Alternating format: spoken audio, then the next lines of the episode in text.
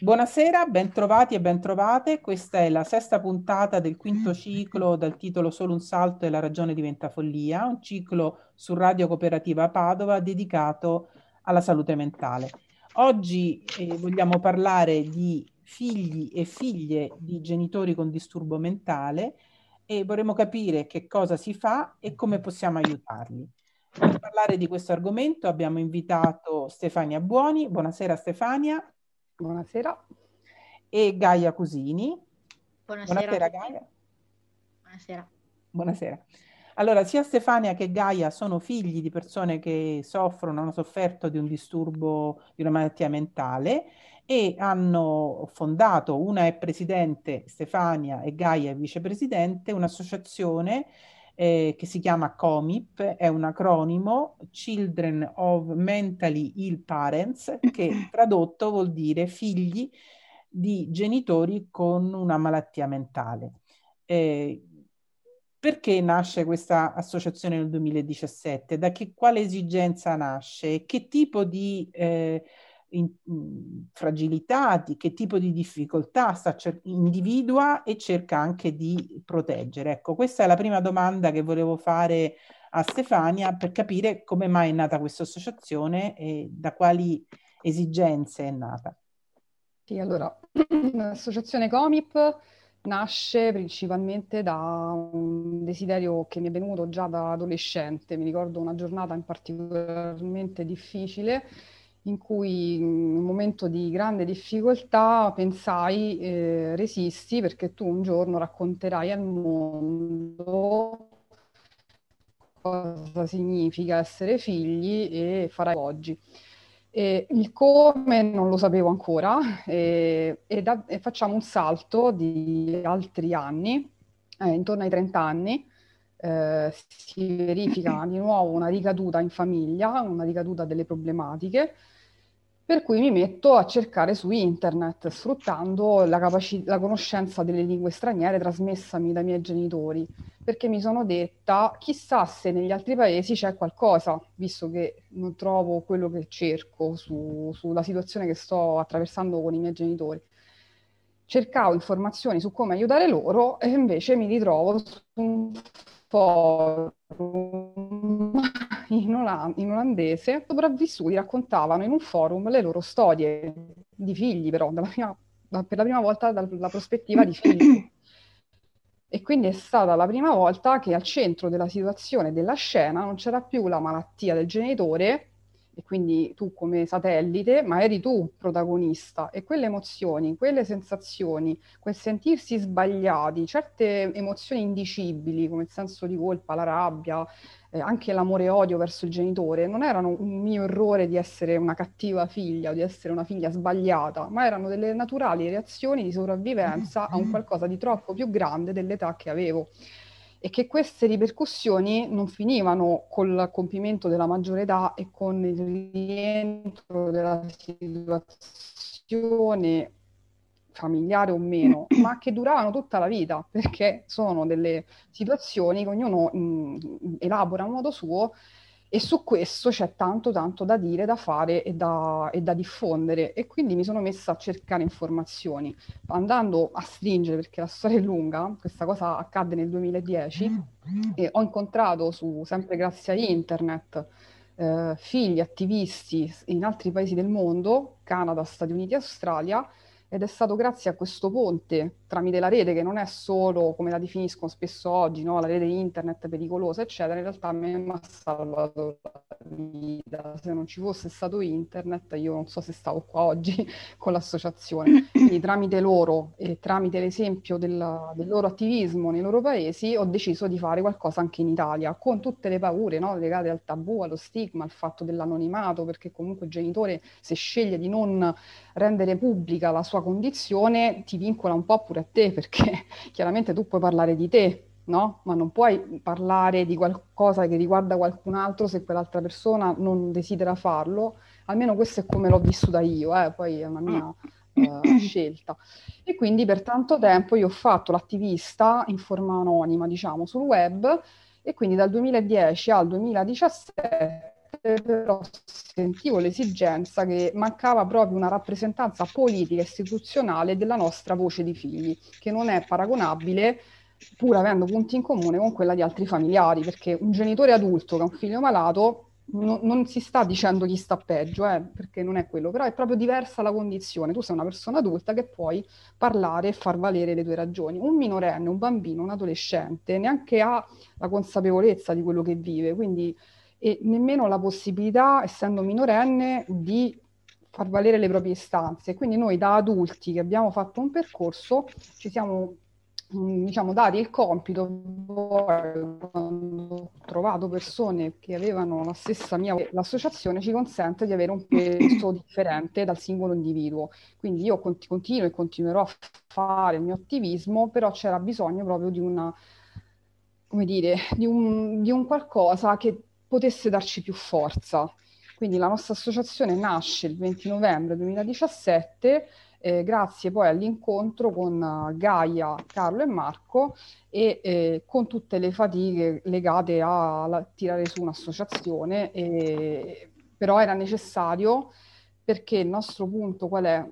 Mm, chi dà voce a un figlio minore adolescente con il tabù e lo stigma che c'è ancora oggi sulla salute mentale e con l'enorme stigma che riguarda l'essere figli di una mamma, o di un papà con tutto lo stigma che ci può essere sul fatto che se una persona ha un disturbo mentale si pensa che possa non essere un buon genitore. In realtà la nostra associazione è anche l'acronimo di comunicazione, informazione e prevenzione, COMIP, perché con questi elementi la salute mentale deve diventare una priorità per i governi che ci devono investire e così facciamo davvero eh, uniamo questi tre, tre, fili che non erano uniti, perché se un, un, adulto è abituato fin da piccolo a prendersi cura della sua salute mentale, sarà probabilmente un genitore più consapevole, con più strumenti per stare meglio e di conseguenza lo saranno anche i figli. Quindi è mm. proprio veramente un lavoro culturale, prima di tutto, quello che noi cerchiamo di portare avanti. Sì, mi sembra sono assolutamente d'accordo con quello che tu stai dicendo. Senti, Gaia, invece, volevo sapere eh, cosa vuol dire essere un giovane caregiver? Allora, diciamo... essere un giovane caregiver mh, ha tante connotazioni.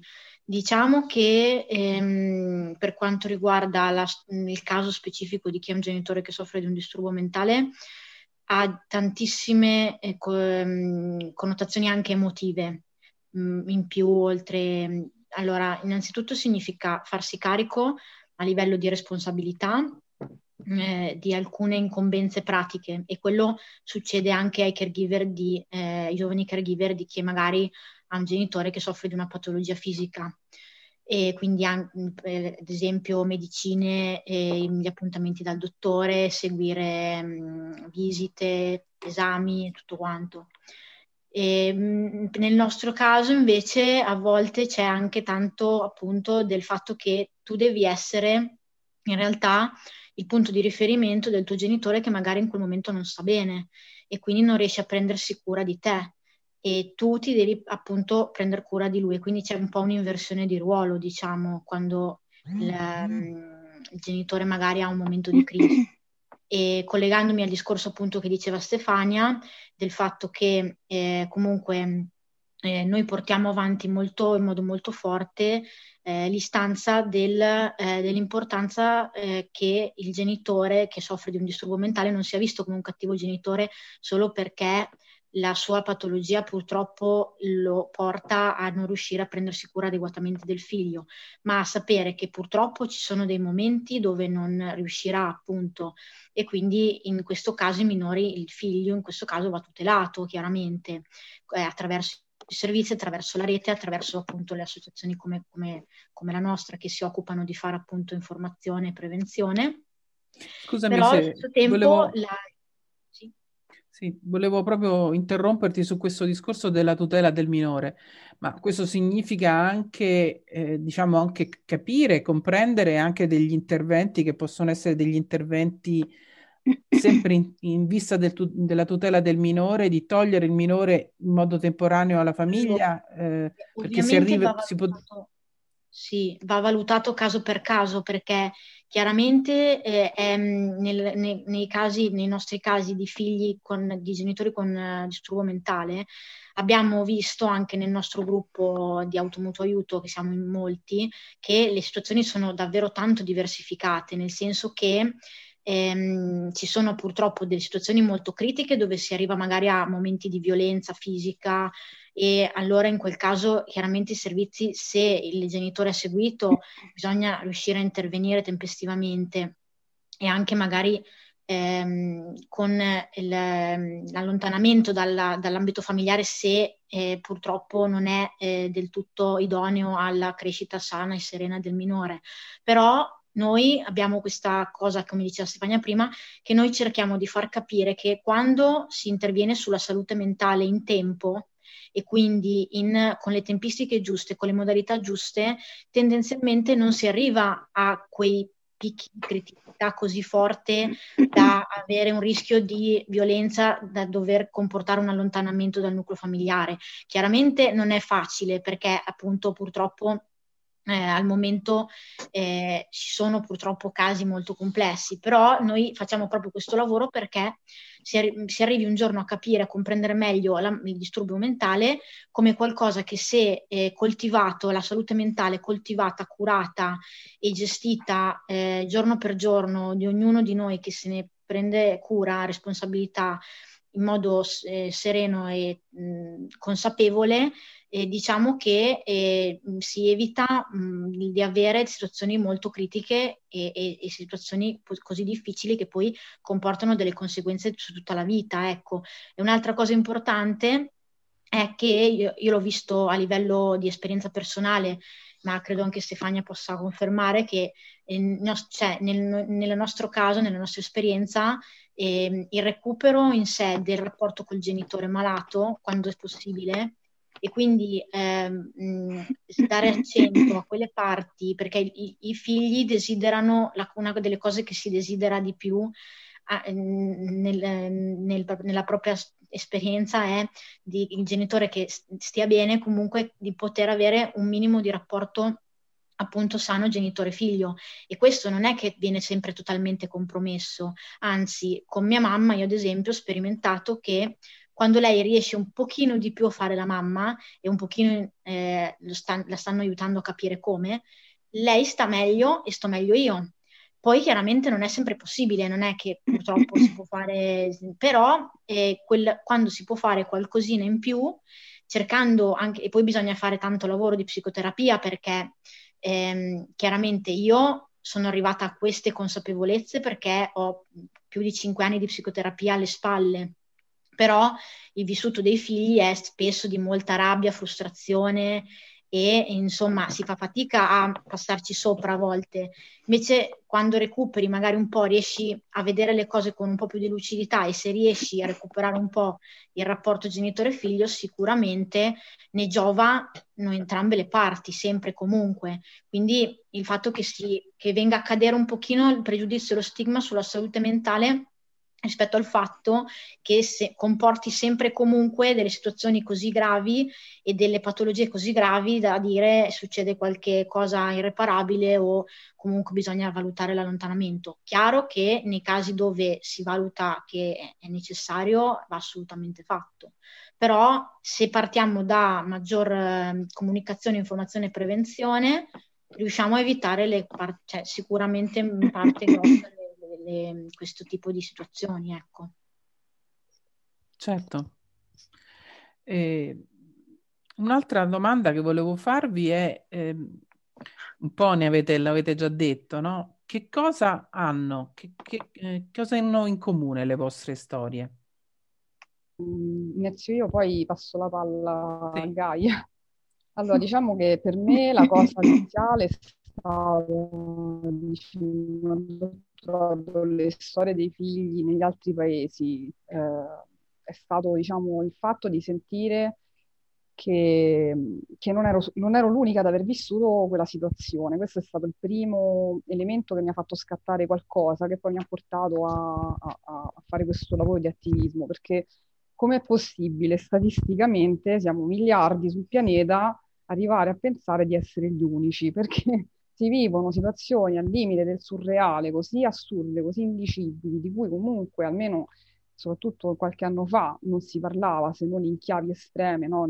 come nei casi di cronaca purtroppo che leggiamo, da, tali per cui tu pensi che sei l'unico a vivere quelle situazioni. Per cui prima, il primo scatto che mi ha fatto dire c'è qualcosa in comune con altri come me è stato, non sono solo io che l'ho vissuta quella situazione, del genitore che non sta bene a livello psicologico, psichiatrico, eccetera. E di impotenza e vari altri elementi che poi sono usciti.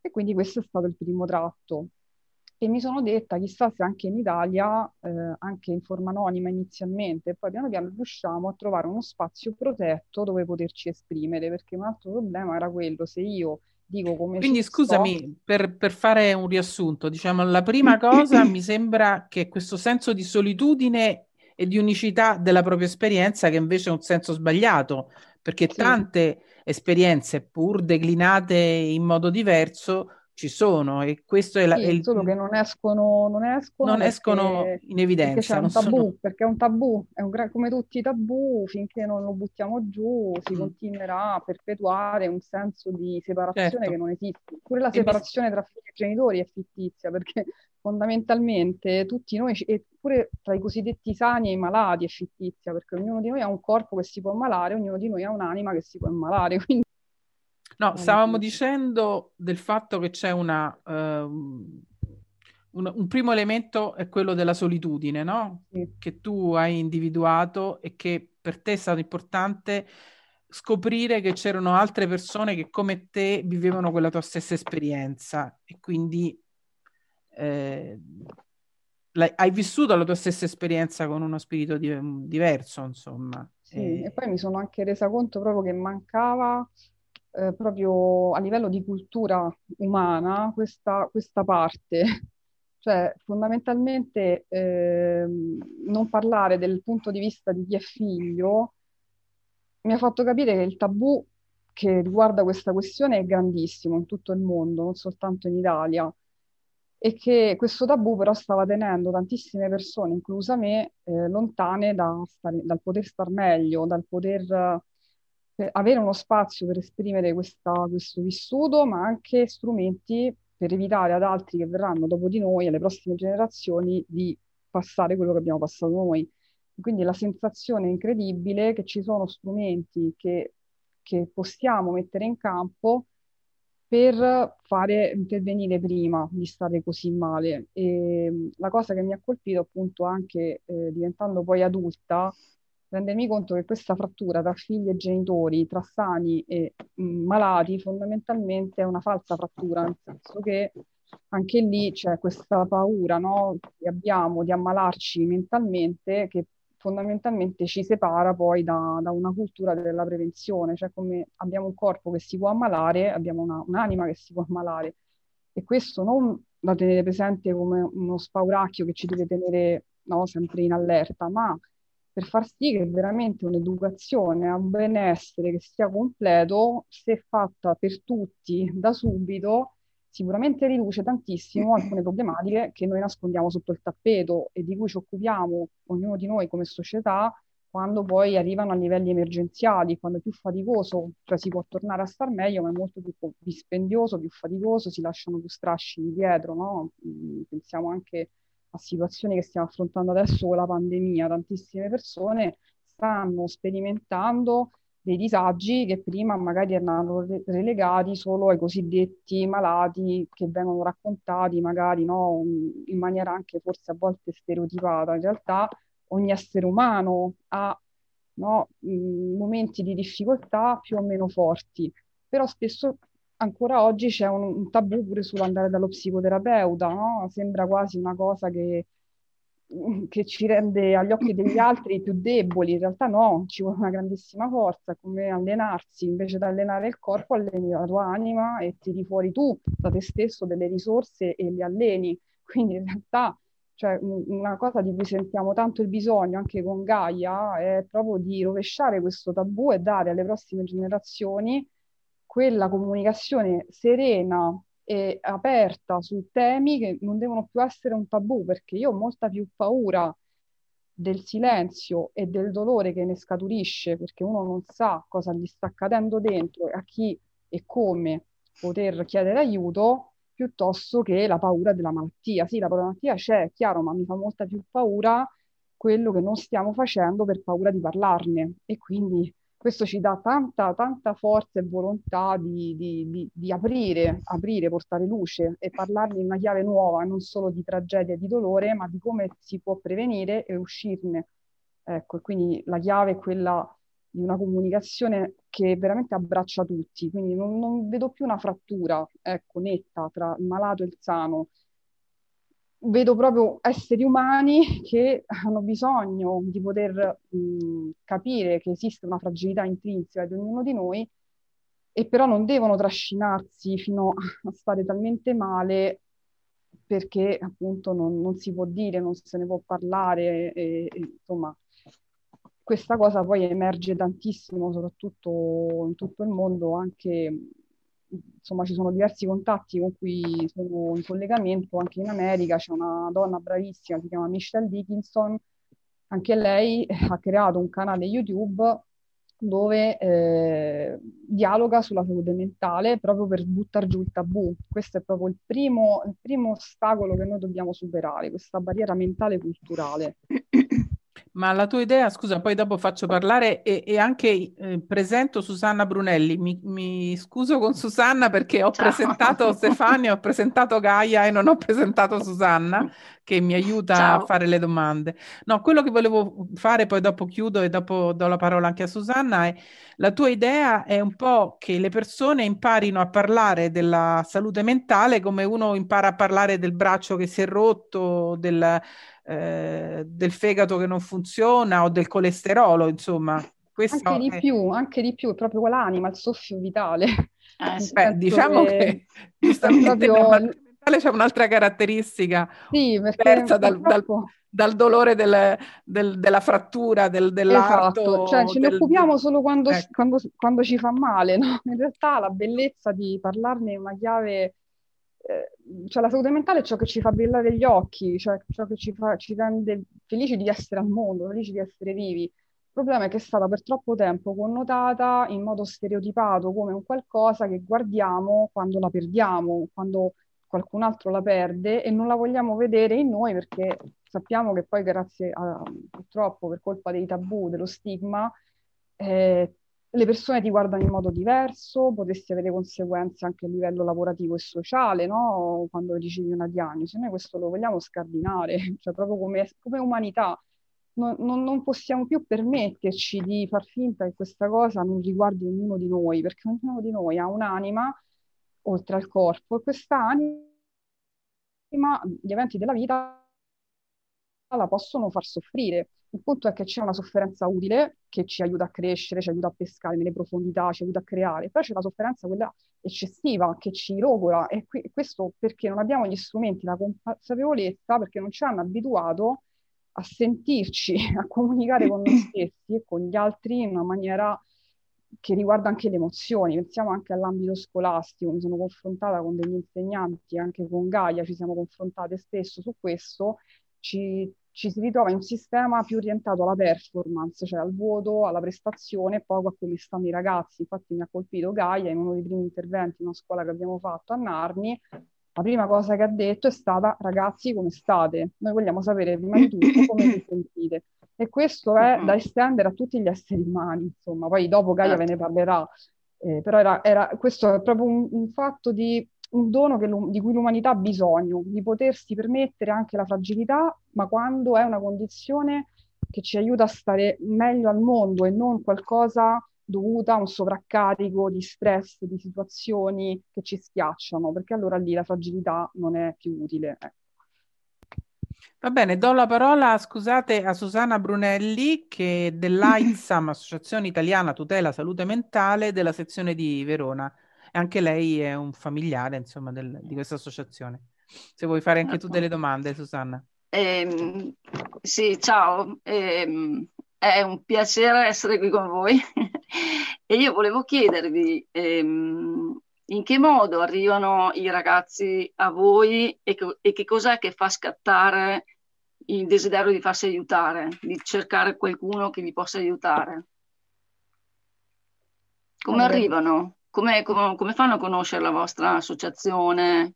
Principalmente tramite internet, un po' come ho fatto okay. io, nel sì. senso che come cercai io al tempo su internet, però in altre lingue, perché in Italia non trovavo nulla, eh, anche loro magari arrivano cercando su Google delle parole chiave riguardanti la situazione del familiare, della mamma o del papà che stanno male e tramite le parole chiave arrivano sul nostro sito, sulla nostra pagina Facebook e ci contattano per, per un aiuto. Diciamo. E qual è il loro approccio? È, come si, cosa dicono all'inizio? Come, come fanno eh, a... Più o meno la stessa cosa che abbiamo detto io e Gaia adesso, no? che, che, il fatto di aver scoperto che ci sono altri che vivono quella situazione è stato un sollievo, mm-hmm. perché pensavano di essere gli unici e, e, chiedono la possibilità di, sapendo poi dal sito che c'è questo gruppo di automutuo aiuto su Facebook, la possibilità di poter interagire con altre persone, che, altri figli che hanno esperienze simili. Quindi questo è un po' l'approccio che abbiamo ecco, visto, Poi, E per quanto riguarda, io volevo aggiungere solo che beh, ognuno di, cioè, per ognuno è diverso e magari riuscire a, anche, cioè anche il fatto dell'avere la consapevolezza di sapere a chi rivolgersi e chiedere aiuto è un'altra cosa su cui noi lavoriamo perché a volte i ragazzi stessi non hanno purtroppo, a volte vivono delle cose che non si rendono nemmeno conto di poter eh, poi, di, cioè che, che appunto gli, cioè, che gli possono creare delle difficoltà e quindi lì la chiave è anche il fatto che il ragazzo stesso possa rendersi conto di essere in una situazione che lo fa star male e quindi poter chiedere aiuto. E, e, e comunque il fatto anche il coraggio di poterlo fare nasce anche a volte dal sentire che mh, non deve vergognarsi perché noi purtroppo quando è stata la nostra volta eh, una cosa grande di difficoltà era che erano cose di cui non si poteva parlare perché c'era molto stigma e pregiudizio e quindi poteva voler dire eh, appunto anche eh, insomma doversi confrontare con eh, una realtà che ti avrebbe un pochino emarginato.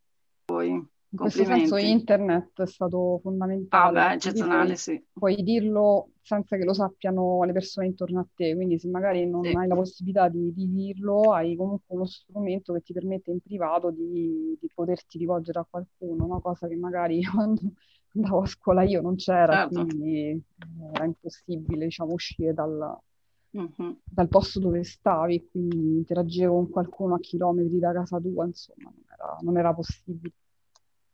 Volevo chiedere, eh, cos'è che secondo voi dovrebbero fare i centri di, di salute mentale per eh, i figli? O cosa stanno facendo secondo voi? O cosa non fanno?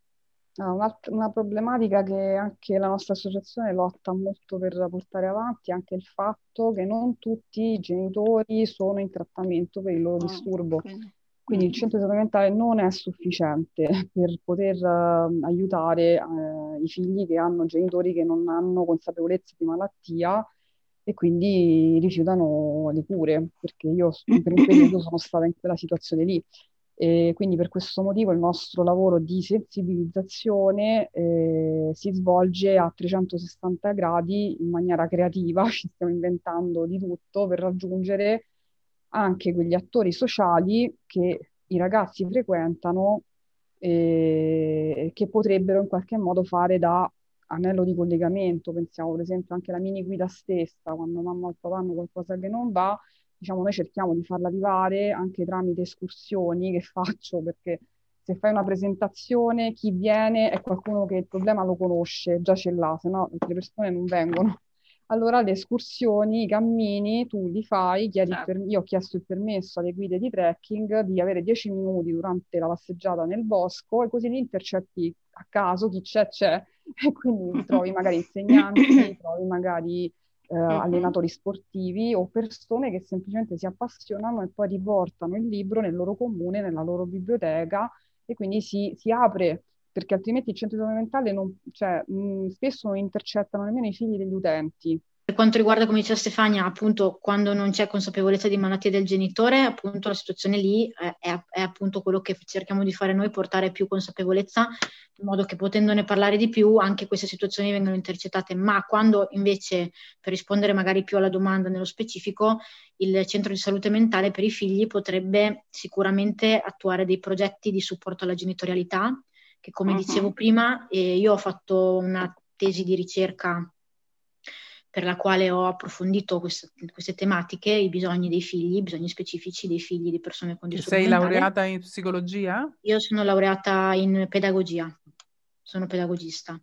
E praticamente dalla mia tesi è emerso che appunto, come dicevo anche prima, una cosa molto importante nel percorso di cura del genitore stesso è poter essere, poter imparare quelle cose, quelle a livello eh, proprio eh, emotivo relazionale eh, che lo possano connettere di più col figlio e, e, e, il figlio col genitore in modo che questo supporto alla genitorialità eh, sia, di, sia, curativo di, di, per sé. Quindi sicuramente è auspicabile che ci sia un investimento anche questo, da questo punto di vista nel supporto alla genitorialità, dove è possibile chiaramente, perché lì, ripeto, bisogna sempre fare da caso a caso, però valutando mh, nelle modalità di ogni caso che ci sia anche questo tipo di investimento, quindi vedere la persona col disturbo non più solo come un malato, ma come anche genitore e il figlio come figlio e restituire senso a quelli che sono due ruoli importanti, genitore e figlio,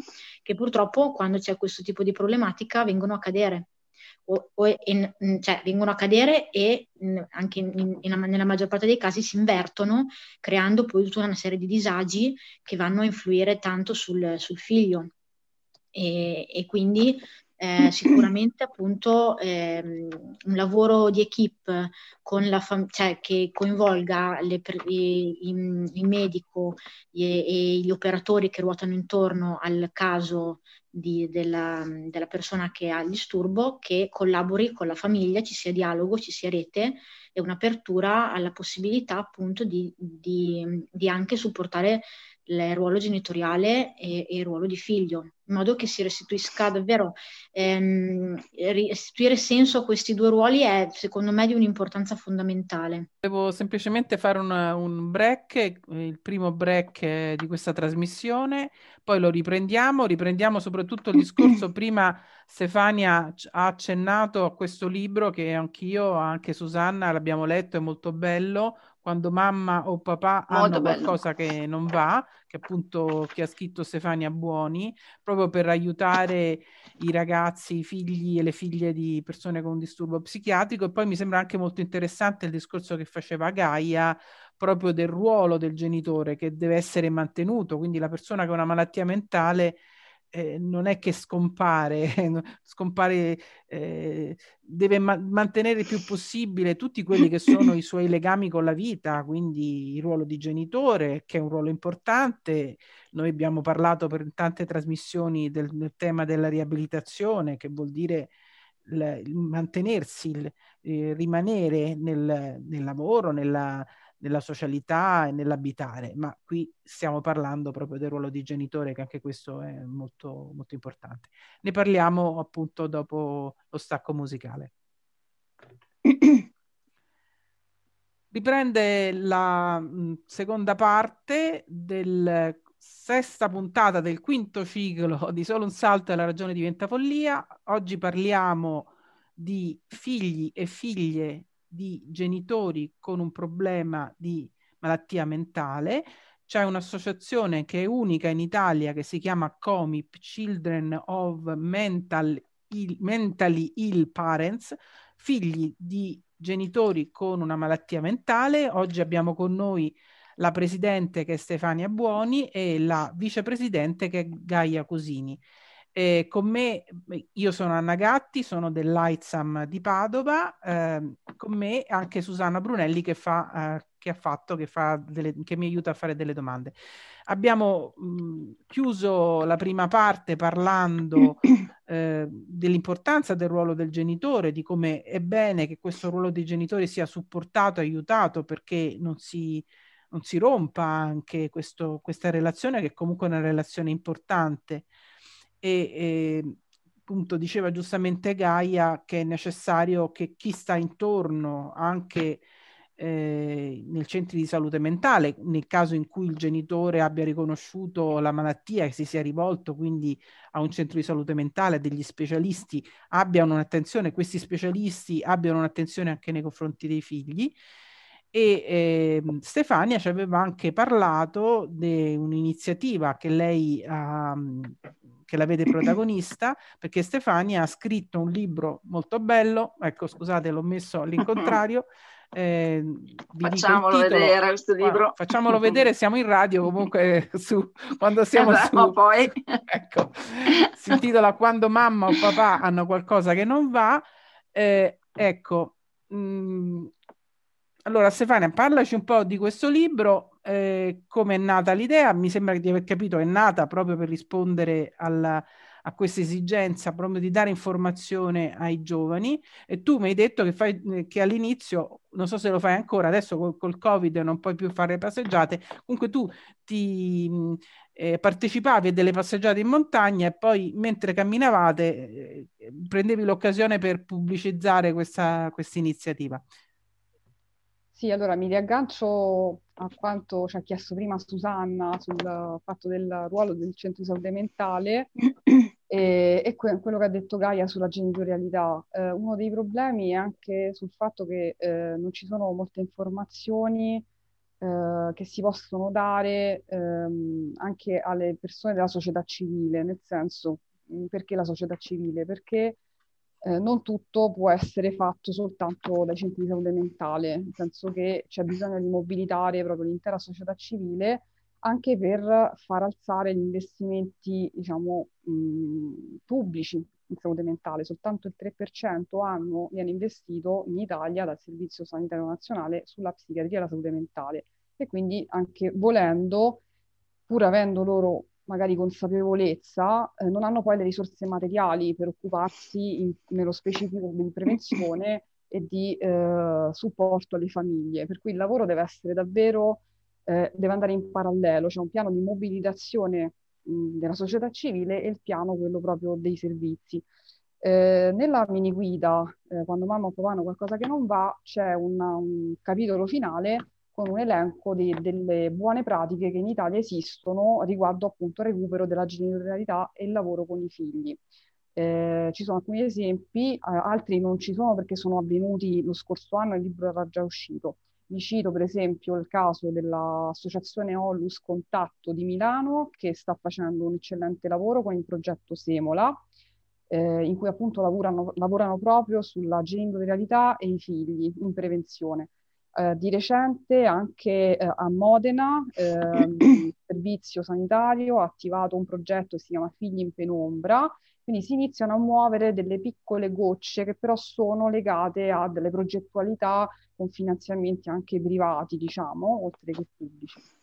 Quindi il consiglio è di utilizzare uh, un portale che si chiama mybluebox.it che è stato creato dall'associazione Contanto Ollus a cui ho dato un contributo iniziale per l'avvio e lì tutti coloro che desiderano essere informati sulle novità riguardo a progetti eh, attivati in giro per l'Italia eh, dai servizi per la promozione della genitorialità e del supporto ai figli possono trovarli.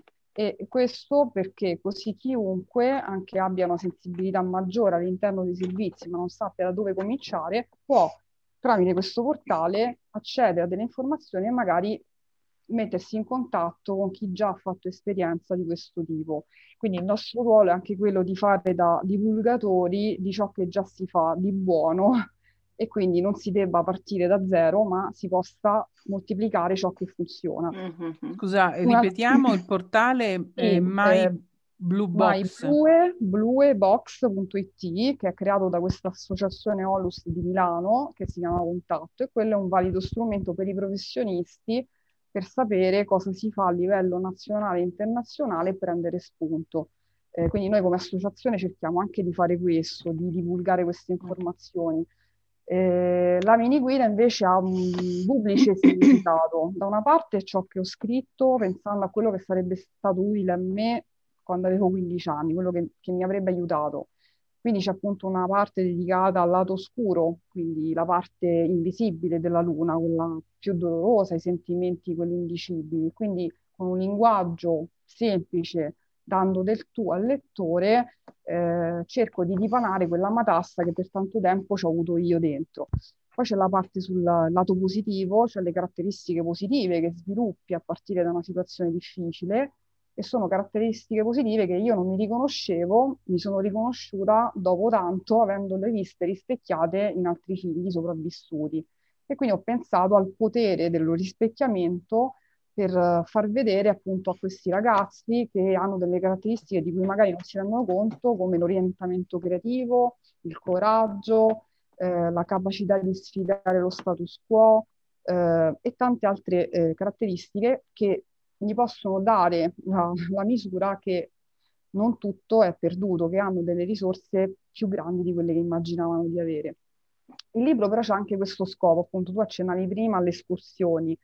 Eh, perché le escursioni, appunto? Perché difficilmente una persona che non è toccata personalmente da un problema di questo tipo andrebbe mai a una presentazione seduti di un libro che si intitola Quando mamma o papà hanno qualcosa che non va. Quindi tu li rincorri praticamente. diciamo no, che non, non possono andare da nessun'altra parte. No, ci cammino a fianco, ci cammino, a, cammino al loro fianco, camminiamo insieme. Non possono fare un'altra strada quando stanno in montagna, no? no? Anche, no, noi ci fermiamo di solito in uno spiazzo, stiamo tranquilli, poi chi vuole può anche allontanarsi e non ascoltare, però fondamentalmente rimangono tutti stupiti perché sentono parlare di questa cosa per la prima volta e, e, e all'inizio ti guardano e dicono questa adesso che cosa ci sta dicendo e poi piano piano quei dieci minuti, perché poi non è che dura tantissimo, sono dieci minuti in cui uno dà un seme, piano piano si avvicinano durante la passeggiata in privato e magari qualcuno fa, mi dice, sai che mi sono riconosciuta, anch'io sono stata figlia, oppure sai che avevo un fratello, ma non, insomma, escono fuori in un contesto naturale dove anche per me è più facile farlo perché mi ricarico pure e far conoscere questa realtà a persone che poi possono fare d'anello di congiunzione magari con studenti che hanno in classe, magari amici, compagni di scuola, parenti e riportare nella propria città mh, una copia del libro da dare alla scuola, alla biblioteca, al centro di salute mentale, quindi rendendo anche gli altri agenti attivi di cambiamento, perché fondamentalmente noi siamo pochi e siamo già usciti come figli da situazioni molto difficili di cui ancora ci dobbiamo prendere cura oggi, quindi le energie non sono tante. Per cui dobbiamo avere la capacità creativa di eh, pensare anche a una strategia per far conoscere questa, questa, realtà e la possibilità di aiutare a più persone possibili, perché anche altri si attivino, perché noi da soli non possiamo risolvere un problema che è enorme, che come dicevi tu Anna prima, riguarda milioni di persone, milioni di figli in tutta Italia, perché una statistica non c'è, ma se sappiamo che l'OMS ci dice che una persona su quattro nel corso della sua vita affronta almeno una volta una problematica di sofferenza mentale e un quarto di queste sono genitori, eh, capiamo bene che supera ampiamente il milione il numero di figli potenziali che ci sono. Quindi davvero dobbiamo pensare a delle strategie per far arrivare queste informazioni, questi strumenti ovunque perché si attivino sinergicamente cose che già esistono, perché noi sui territori abbiamo già dei consultori familiari, abbiamo già eh, associazioni che lavorano con i giovani, abbiamo tante cose che però non sono attenzionate su questo specifico problema. E quindi il problema appunto è quello di mettere in collegamento quelle risorse che già esistono anziché crearle da zero, che è molto più difficile, andare a sollecitare su questa problematica e far vedere che ci sono già delle risorse che vanno indirizzate in qualche modo. Sempre però restando il fatto che se non eliminiamo lo stigma e non attiamo un investimento pubblico eh, nazionale sulla salute mentale, eh, tutto viene legato a una questione di fortuna, cioè se io ho la fortuna di vivere in un posto dove c'è una buona pratica sul tema dei figli e la prevenzione, Invece non deve essere questo, non deve essere così, dovrebbe essere qualcosa stabilito a livello nazionale e capillare. E quindi per quello dobbiamo fare un lavoro di advocacy eh, per far alzare questo investimento. Diciamo. Questo è, è, da qui non se ne esce perché Comic è mh, uno strumento di cambiamento culturale, non può risolvere un problema caso per caso, cioè è impossibile, cioè non ce lo siamo mai prefissato questo come obiettivo. Il nostro obiettivo è principalmente fare cultura su questo e stimolare e far nascere delle reti territoriali sinergiche a prevenzione. Ecco, questo è un po' quello che ci tenevamo anche a dirvi oggi. Io volevo aggiungere una cosa sul libro eh, perché tu giustamente hai detto ti, rif- ti riferisci, ti rivolgi a quella che eri tu da bambina, al discorso che ti sarebbe piaciuto leggere, al libro che ti sarebbe piaciuto leggere quando tu eri bambina.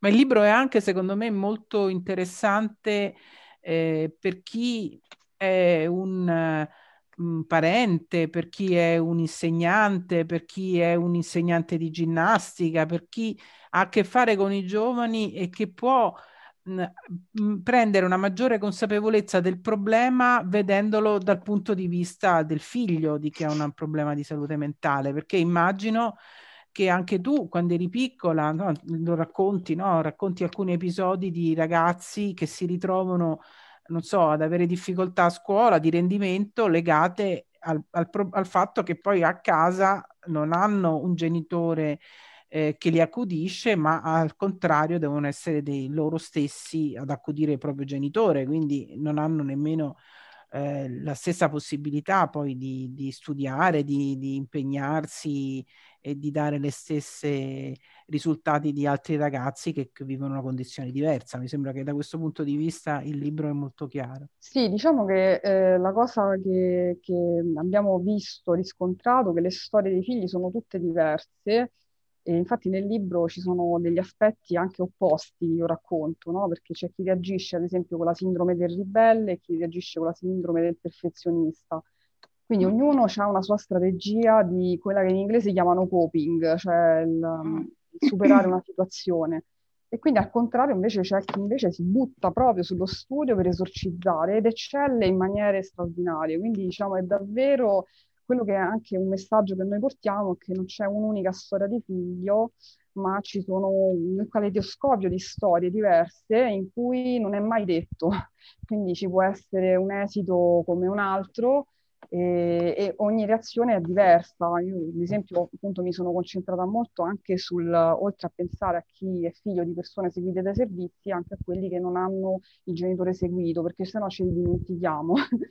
Quindi ognuno attinge da quello che ha vissuto per far sì che tutti possano avere una, un supporto, uno spazio, che siano insomma visti e, e, e che loro stessi si possano riconoscere e capire che quello che stanno vivendo non è proprio adeguato, nel senso che a volte ci si fa carico anche senza rendersi conto del prezzo che poi si paga in termini di salute psicofisica e di conseguenze sulla qualità della vita, perché non ti rendi conto, tu pensi sei forte, resisti, però poi un giorno il sistema, se è sovraccarico, va in cortocircuito, cioè come qualsiasi circuito, noi siamo un circuito umano, però eh, a volte non conoscere, eh, non, non, renderti conto di che ti stai sovraccaricando, poi ti porta appunto a non, non, fermarti in tempo, ma non è una tua colpa, è che non, non hai la... E questo capita a molti giovani caregiver, ad esempio.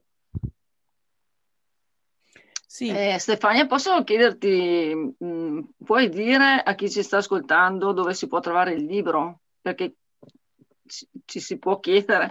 Cioè, mh, mm, sì, allora, cioè, libro... Dove si trova questo libro?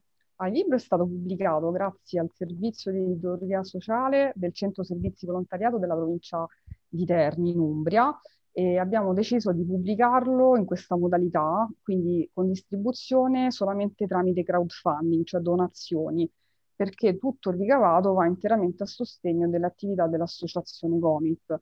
Quindi è possibile andare sul sito buonacausa.org e cercare il mm. progetto quando mamma o papà hanno qualcosa che non va. Poi naturalmente possono contattarci anche sulla pagina Facebook Comit, figli di genitori con un disturbo mentale e eh, segnalo che in questo momento di pandemia da marzo abbiamo lanciato l'iniziativa Comic per Covid eh, chi ci scrive, figli che ci scrivano che sono in difficoltà economiche e non possono fare la donazione, possono mm. scrivere un'email all'associazione info-comic-italia.org con oggetto comic per Covid e richiedere la spedizione a carico dell'associazione di, una, di un libro a casa loro, è un modo per farci sentire vicini, non potendo più noi andare in giro per l'Italia a sensibilizzare e quindi dare un piccolo segno di vicinanza a figli che in questo momento stanno vivendo una situazione amplificata da, da, da, dalla pandemia. Un'altra iniziativa che eh, invito chi vuole a, a, a, condividere, a diffondere è il libro sospeso, cioè chi magari ha apprezzato il libro, apprezza l'iniziativa, può lasciare un libro sospeso per qualcuno che è in difficoltà, quindi va a fare la donazione, scrive il libro sospeso, noi mettiamo da parte la copia per il primo giovane caregiver o figlio, anche adulto che in difficoltà economiche, che ce ne fa richiesta. E queste sono alcune cose che appunto ci siamo trovati a fare a causa dell'emergenza pandemica. Ok, grazie. Ah, e un'altra cosa, eh, chi vuole può anche vedere la mappa, sulla buonacausa.org c'è la mappa dove abbiamo donato eh, delle copie che abbiamo messo in varie biblioteche, centri di salute mentale e scuole in giro per l'Italia. Quindi il progetto era nato proprio anche eh, con l'obiettivo di attivare delle persone ehm, per accogliere il libro nella loro città. E quindi abbiamo dei volontari postini del cambiamento che hanno portato la copia, abbiamo delle copie per esempio in una biblioteca in Val d'Aosta, in Sicilia, in Sardegna, eh, mm. quindi veramente chi ha bisogno può accedere in vari modi al libro. Eh. Mm-hmm. Sì, Senti, una cosa che mi sembra molto interessante, ne avevi accennato prima, volevo che tu ci spiegassi meglio questa cosa. Eh, il gruppo online eh, di, ehm, di figli, come funziona? Perché ho capito che sono 400 persone e volevo un po'... Sì, delle... allora il gruppo su Facebook è nato sull'esempio di gruppi, un gruppo canadese e un gruppo americano. Io ho conosciuto tra il 2010 e il 2011 e quindi sette anni prima, no, sei anni prima di fondare l'associazione con Gaia, eh, avevo creato questo gruppo di automutuo aiuto chiuso e segreto su Facebook. Eh, quindi questi membri che adesso hanno superato i 480 eh, come numero sono in realtà iscritti che si sono aggiunti negli anni. Voi dovete immaginare che non è un gruppo di automutuo aiuto tradizionale come quelli a cui siete abituati, su, diciamo, vis-à-vis, cioè di, di persona. E quindi ha un meccanismo diverso, per cui eh, rende più facile diciamo, la gestione da alcuni punti di vista più difficile per altri. Fondamentalmente si tratta di uno spazio eh, chiuso, noi abbiamo scelto una modalità di gruppo chiuso e segreto, per cui l'accesso diciamo, avviene su richiesta, c'è un monitoraggio iniziale perché dobbiamo stare attenti insomma, a mantenere un clima eh, più possibile sereno, eh, pur avendo a che fare con storie molto delicate. E attualmente ci sono quattro co-amministratrici che ci aiutano a gestire diciamo, il flusso dei messaggi e dei commenti. Chiaramente dovete immaginare che questi iscritti non sono tutti contemporaneamente attivi, nel senso che magari si sono iscritti, alcuni non, non sono più attivi diciamo, costantemente nella scrittura di, di post e di commenti, ma magari per loro è utile anche solo leggere, eh, o alcuni addirittura magari dopo un po' un, un utilizzo iniziale non ne sentono più la necessità, per cui eh, quindi non dovete immaginarvi ecco, una Gora con 450 persone contemporaneamente, ma una, una bacheca dove ogni tanto qualcuno scrive qualcosa, qualcun altro eh, risponde. E la difficoltà è stata quella di eh, creare un clima il più possibile, diciamo, non giudicante, non stigmatizzante, eh, e di far convivere, diciamo, nello stesso spazio anche figli che hanno storie completamente diverse, cioè sono figli che hanno avuto nonostante tutto amore anche dalla famiglia, altri no. E quindi far convivere a volte delle testimonianze opposte non sempre è semplice, o magari situazioni in cui comunque il figlio eh, purtroppo a sua volta ha sviluppato una problematica di salute mentale, per cui magari se c'è un altro figlio che fa un commento, magari generalizzando su caratteristiche di un malato, magari può far urtare diciamo, la sensibilità di un figlio che a sua volta poi si è ammalato. Quindi mh, mm, come si fa a gestire questo? Stabilendo delle regole di convivenza civile e soprattutto con il principio del no stigma. E quindi mm. cercare in questo modo di appunto dare uno spazio eh, che non è assolutamente risolutivo. Chiaramente il, il gruppo di aiuto online eh, è utile, ma non è l'unica soluzione auspicabile e non è per tutti, nel senso che per alcuni è meglio il contatto di persona per alcuni è meglio scrivere online e quindi ognuno poi eh, valuta se questo strumento può essere un aiuto. Di sicuro in un momento in cui uno si trova in difficoltà e non ha niente intorno è un piccolo salvagente, diciamo, questo sì. E l'età media di questi ragazzi? L'età diciamo che varia, nel senso che possono esserci dai 17 fino anche ai 56-60. Ah, ok, ci sono anche adulti. L'essere figlio, in, soprattutto adulti in realtà, perché il minorenne magari, come diceva Gaia prima, spesso vive una situazione e non si rende conto pienamente né dell'esistenza di una possibilità di aiuto, ma nemmeno di cioè quella consapevolezza che non hai, spesso infatti arrivano principalmente dai 22 in su, quando iniziano magari a prendere più consapevolezza. Quindi, eh, però ecco, eh, ci ha sempre colpito questa, come l'essere figlio è una cosa che può durare negli anni, per cui anche a 50, a 60 ci sono delle cose che tu ancora elabori e per cui ti può far bene un confronto o comunque magari hai imparato qualcosa e desideri trasmetterlo a tua volta ai più piccoli, ai più giovani. Certo.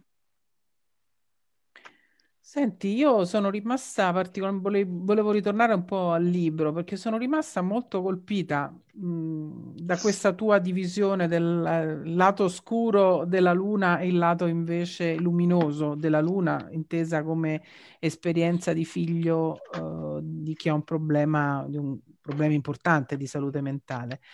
E mi è piaciuto in particolare, volevo un po', diciamo, il lato oscuro, forse lo abbiamo accennato, diciamolo, ci sono delle esperienze pesanti di affrontare problemi, di dover eh, fare da, eh, da, padri ai propri genitori in certe situazioni, almeno dover anche, diciamo, iniziative di tipo pratico, preoccuparsi di ricordargli di andare dal medico, oppure preoccuparsi di convincerlo anche ad andare dal medico, immagino, no? Ci sono queste situazioni qua.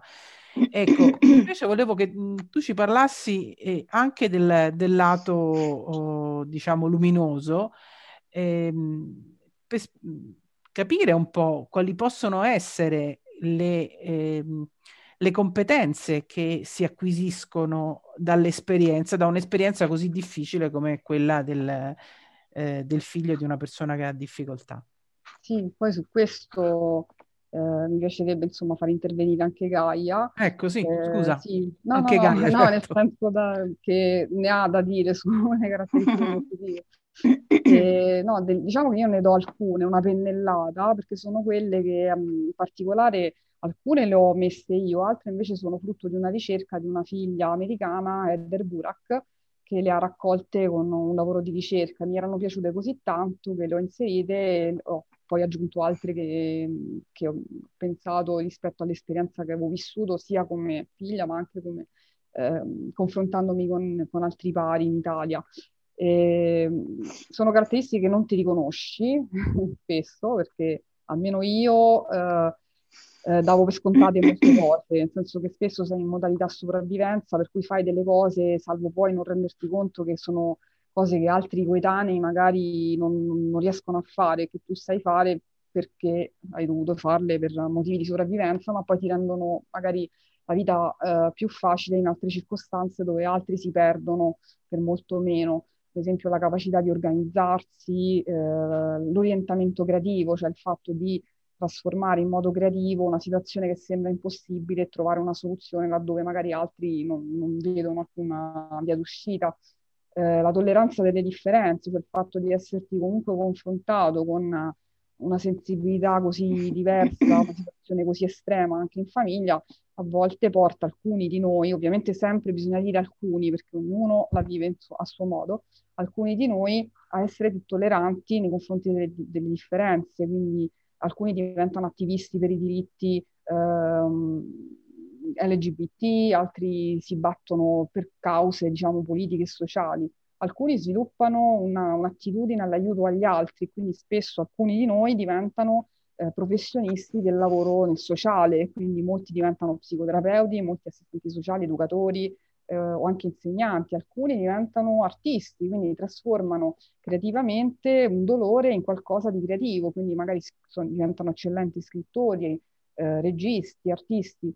E, ehm, c'è una grande capacità di empatia, quindi ovviamente sono delle cose che se non te le sei mai riconosciuto prima, forse leggendole ti scatta quel click di dire ma sai, non ci avevo mai pensato. E questo è, è importante perché non deve passare il messaggio che passa del fatto che c'è solo il rischio di ammalarsi come genitore, cioè che se nasci in quel contesto allora tu hai il rischio di ammalarti. Certo che c'è, ma sono spesso i fattori ambientali che fanno poi la differenza, quindi in realtà questa parte positiva non è per indorare la pillola, ma è davvero qualcosa che, che accade perché eh, sono diciamo dei meccanismi di sopravvivenza che non virano sempre al negativo, no? a volte invece ci spingono verso la vita e quindi di conseguenza ci fanno uscire da una situazione eh, di, di, buio e ci portano verso, verso qualcosa che invece ci aiuta a stare meglio.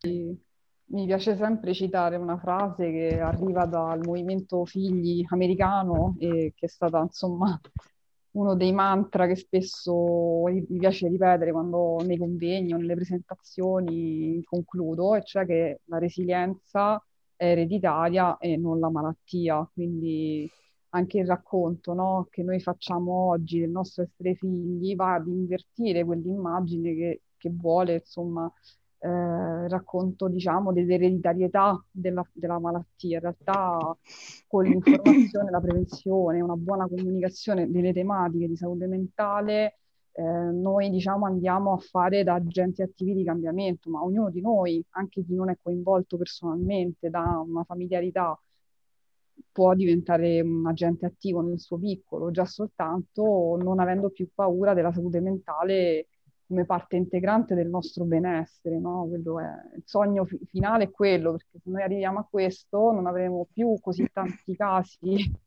di figli e genitori, eh, andiamo a tagliare proprio di netto eh, perché impareremo tutti un pochino di più a prenderci cura di noi, avremo anche, lottando per alzare questo investimento, eh, un, un, veramente un diritto universale alla salute, perché se io poi divento consapevole, chiedo aiuto, ma poi il servizio non può erogarmi prevenzione o psicoterapia, pensiamo per esempio, ecco, parlavamo prima di quanto la psicoterapia ha aiutato entrambe e sta aiutando entrambe, purtroppo ha un costo elevato e il sistema pubblico non è in grado di coprire, quindi noi questa cosa la dobbiamo dire, altrimenti non facciamo un buon lavoro, quindi noi possiamo anche aumentare la consapevolezza, ma poi a livello politico questa consapevolezza si deve trasformare in, in mobilitazione e creare massa critica perché ogni cittadino, adesso che c'è la pandemia, sicuramente molte più persone di prima sono sensibili a questo, eh, nel giro di, di, qualche anno, insomma, dovremo far alzare sicuramente questi numeri perché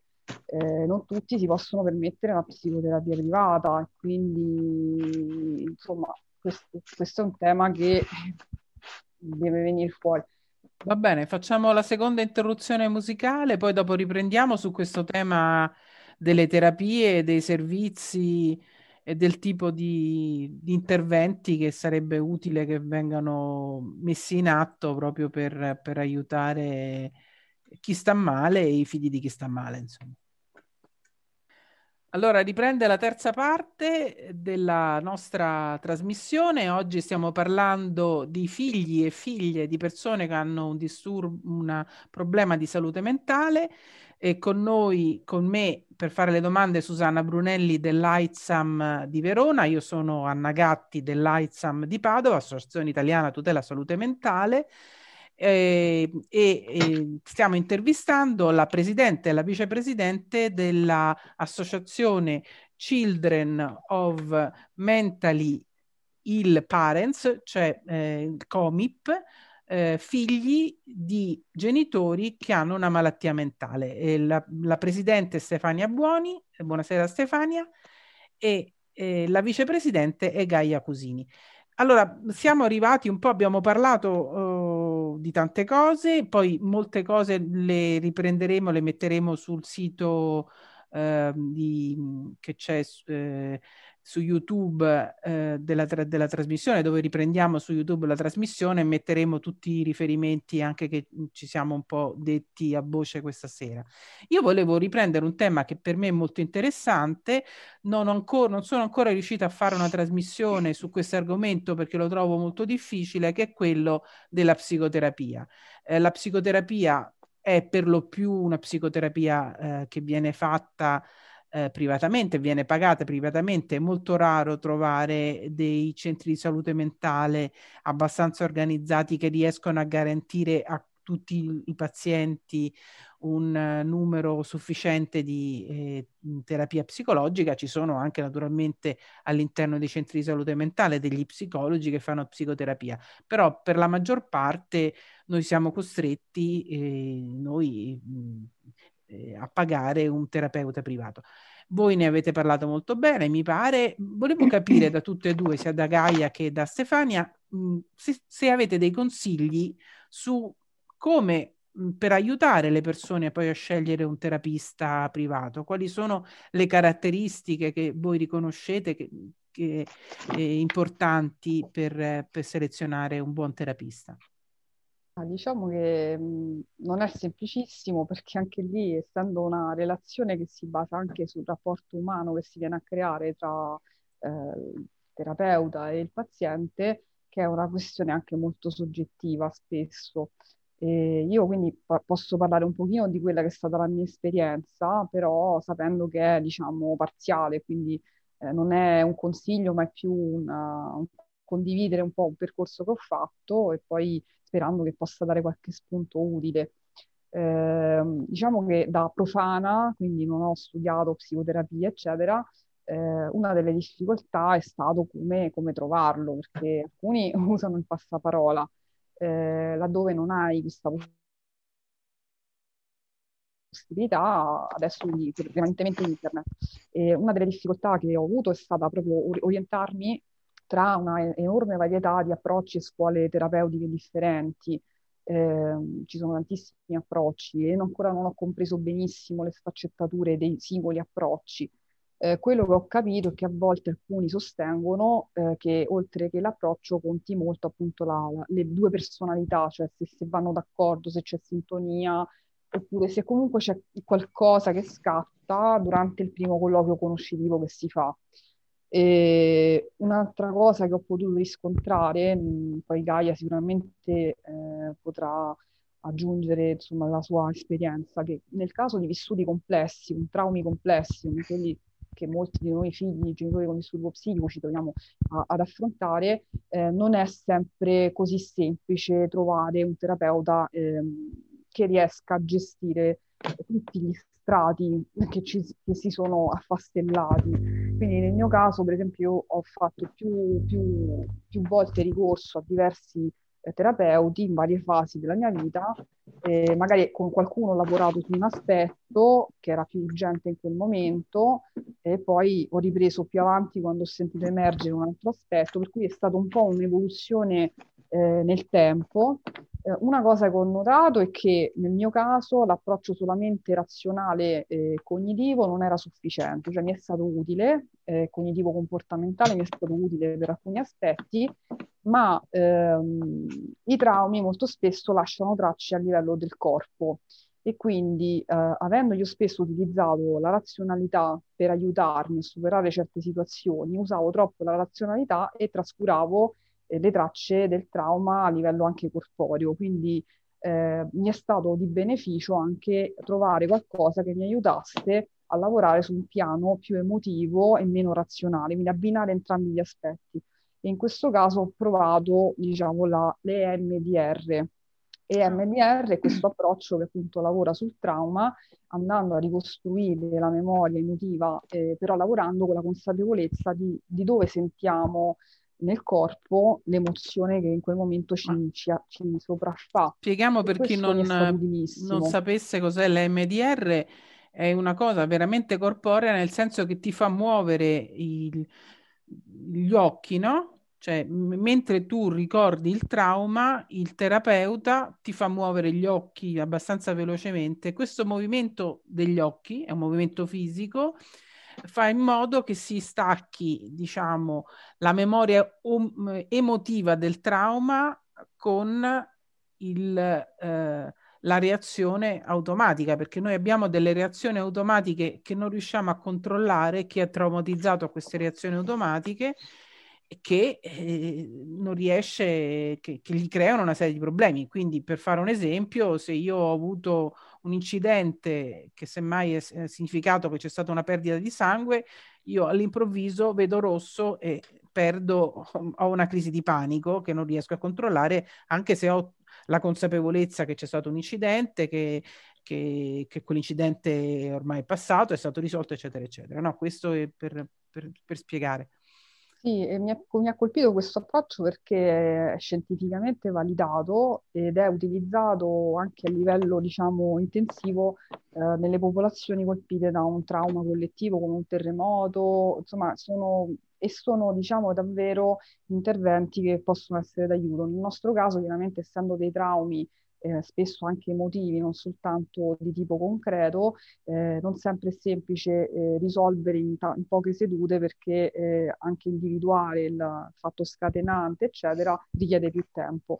E soprattutto una cosa che mi sento di dire eh, di non scoraggiarsi se non si vedono subito dei risultati, perché a me è capitato insomma di ehm, intanto rendermi conto che lavorare su certe cose mi sembrava davvero dopo una seduta di aver scalato una montagna.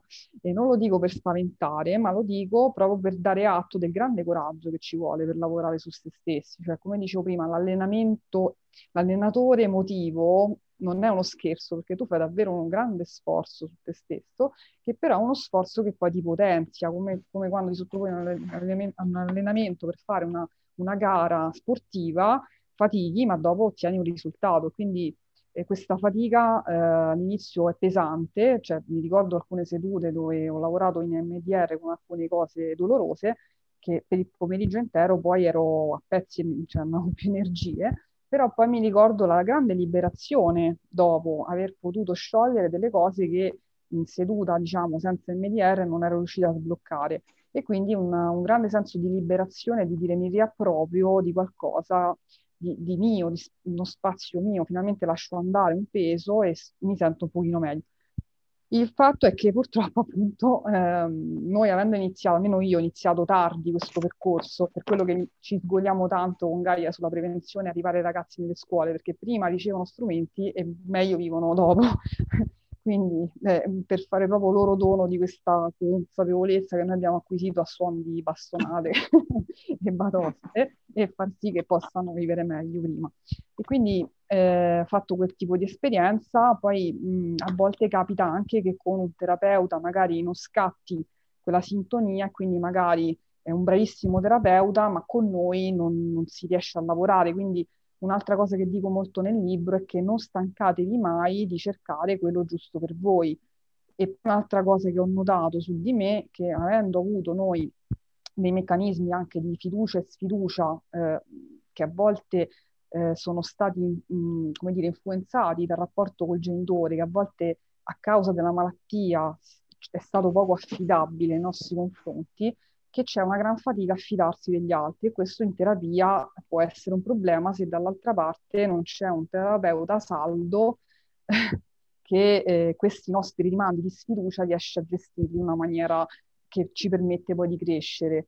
E, e quindi per alcuni terapeuti siamo delle belle gatte da pelare noi figli siete sfidanti. Siete de- Siamo sfidanti, ma anche mi sono accorta che imparano anche molto da noi. Nel senso che certo. una delle caratteristiche che dico nel libro è che avendo dovuto, diciamo, supplire in certi momenti a delle richieste di bisogni emotivi del genitore, siamo super, delle super antenne per accettare questa cosa. Infatti delle spugnette praticamente. Eh, sì, infatti io adesso non ho, non ho, cioè, ho, un po' da aggiungere, ma neanche troppo da quello che ha detto Stefania, che ha detto, ha, par- cioè, ha detto un po', ha riassunto un po' tutto, Eh, l'unica cosa, ad esempio, infatti io nel, adesso ho appunto un rapporto terapeutico da più di cinque anni, come dicevo, ehm, e ho fatto facendo un lavoro bellissimo. La mia psicoterapeuta ogni tanto mi dice, tanto con te devo fare metà del lavoro, perché tanto sai già, mi, mi, dici già metà delle cose, l'altra metà ci lavoriamo su, però eh, tu sei già a livello di consapevolezza tanto avanti, no? Quindi eh, tante volte ridiamo su questa cosa, oppure anche sul fatto fa, no, ma tu pensi, no, come Gaia, tu che pensi? Non pensi mai? No, io penso 24H eh, continuamente. E, quindi, insomma, se, diciamo che la mia esperienza invece è, è stata di, ho cambiato qualche terapeuta prima di arrivare alla persona con cui mi sono trovata poi effettivamente meglio per instaurare. Stavo, probabilmente ero in un momento più ero più pronta io in quel momento. E poi allo stesso tempo ho trovato la persona con cui sono riuscita a costruire questo molto importante rapporto di, di fiducia e di, di, un rapporto terapeutico importante che, mh, se, cioè, che è proprio è una delle parti proprio cardine, no? Eh, che è quel, cioè, ti restituisce un senso di mh, ehm, di sicurezza che tu solitamente appunto per la tua storia familiare generalmente come figlio non hai. E, mm. quindi se trovi quella, quella, il modo di creare quel tipo di rapporto terapeutico solitamente è già un buon, è un, uno dei grandi passi che puoi fare. Chiaramente, come dice Stefania, è molto doloroso, è molto difficile, richiede di sapersi mettere in discussione veramente tanto bisogna ammettere a se stessi delle cose che non vorresti mai ammettere a te stesso ehm, e, e, anche essere pronti appunto che eh, avrai di fronte chi te le farà, cioè te, te le metterà davanti. Non, e poi una cosa, non, non, ci si dovrebbe, una cosa che, faccio, una cosa che sbagliavo io all'inizio eh, è che, che penso che sia comune tendi a dire eh, adesso che inizierò questo percorso, no, eh, sarà il terapeuta a darmi le risposte. I terapeuti uh-huh. non mhm. danno nessuna risposta, le uh-huh. risposte ce le hai tutte tu, loro ti tirano fuori le tue risposte. E, ehm, quindi ecco, non cerchiamo le risposte negli altri, le risposte le abbiamo noi, però il terapeuta fa il lavoro che non puoi fare da solo, che è quello di rimandarti ciò che ti serve per poter poi trovare le tue risposte che da solo appunto non riusciresti a trovare, hai bisogno di un rispecchiamento, ecco, quel rispecchiamento emotivo che è imprescindibile. Ecco, una cosa importante che ci tengo a sottolineare io è che la psicoterapia non è un'opzione in tanti casi, è, è proprio eh, uno strumento indispensabile. E, ma in moltissimi casi, non solo nei nostri casi che sono magari più complessi, ecco. Io credo che poi in realtà, come diciamo come associazione ci dovrebbe essere una cultura che pian piano si evolve in, questo, in, questa direzione, ovvero del lavoro e del prendersi cura della salute mentale, quindi così come vado dal medico di base, eh, ho anche chi si prende cura della mia salute eh, psicologica in maniera continuativa durante il mio percorso di vita. Ecco, questo, questo dovrebbe essere un altro passo importante, secondo me.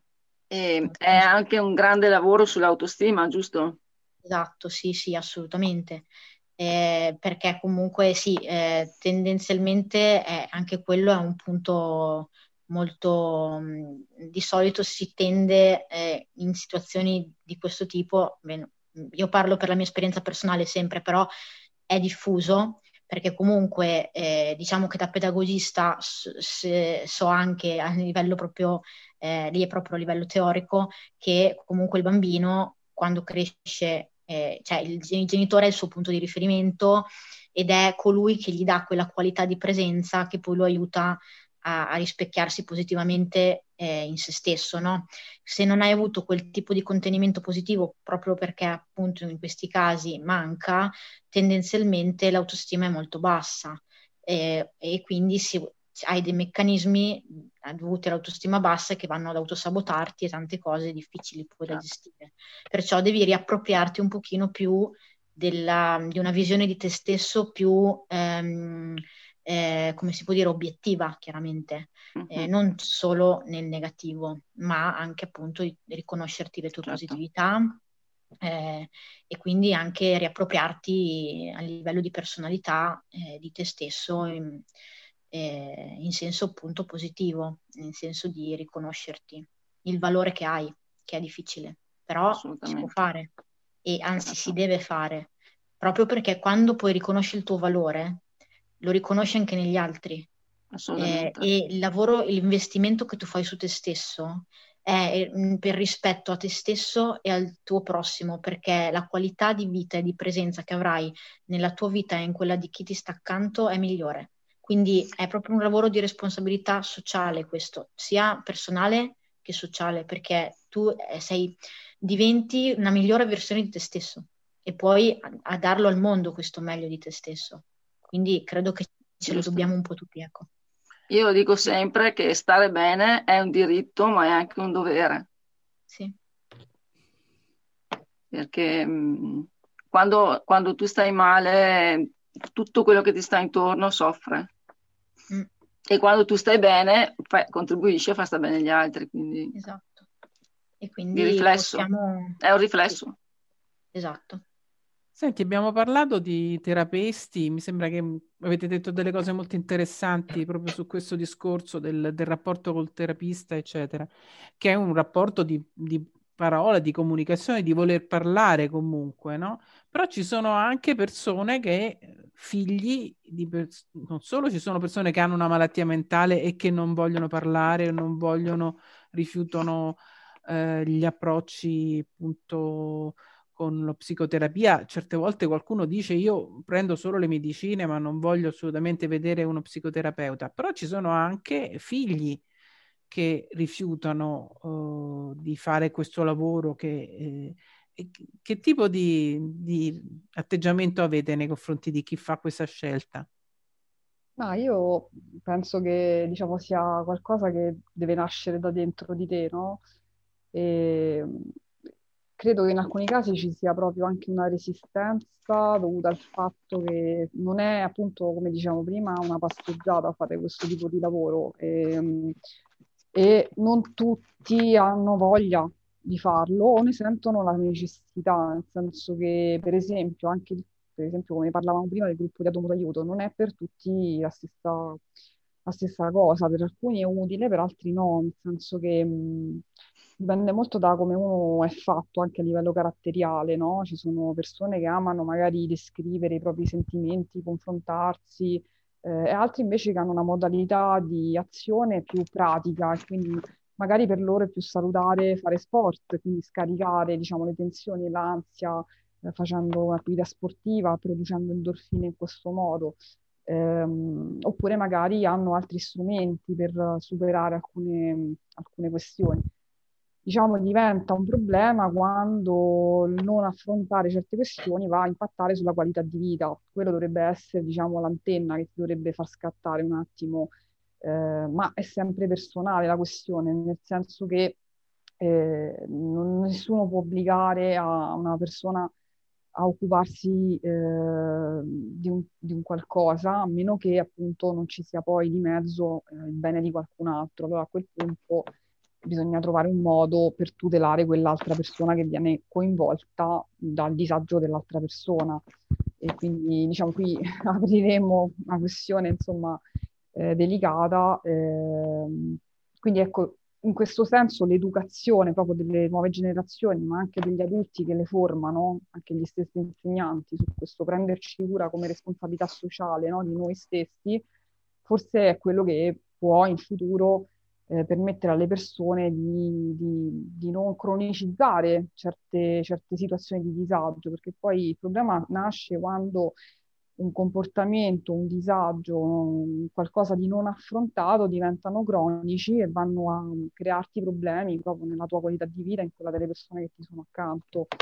E in questo senso mi piacerebbe parlare di un tema che io ho imparato con il confronto con i miei eh, compagni d'avventura stranieri, e quindi la parola l'ho conosciuta per prima, la prima volta in inglese, boundaries, cioè i confini, questi famosi confini salutari, cioè tra me e gli altri, e che nel caso di noi figli spesso sono stati confusi, perché avendo vissuto per anni sotto questa eh, cappa di questa situazione di disagio familiare, spesso era difficile distinguere dove iniziavano i bisogni miei e quelli dell'altra persona, perché crescendo con dei bisogni del genitore così forti, così invadenti, anche non volendolo, però investendo ogni ambito della tua vita, del tuo spazio fisico interno, per molti di noi ancora oggi il lavoro più grosso è quello di capire i propri confini, quali sono, conoscerli, sia di, per quanto riguarda i propri bisogni, e sia come imparare a dire di no agli altri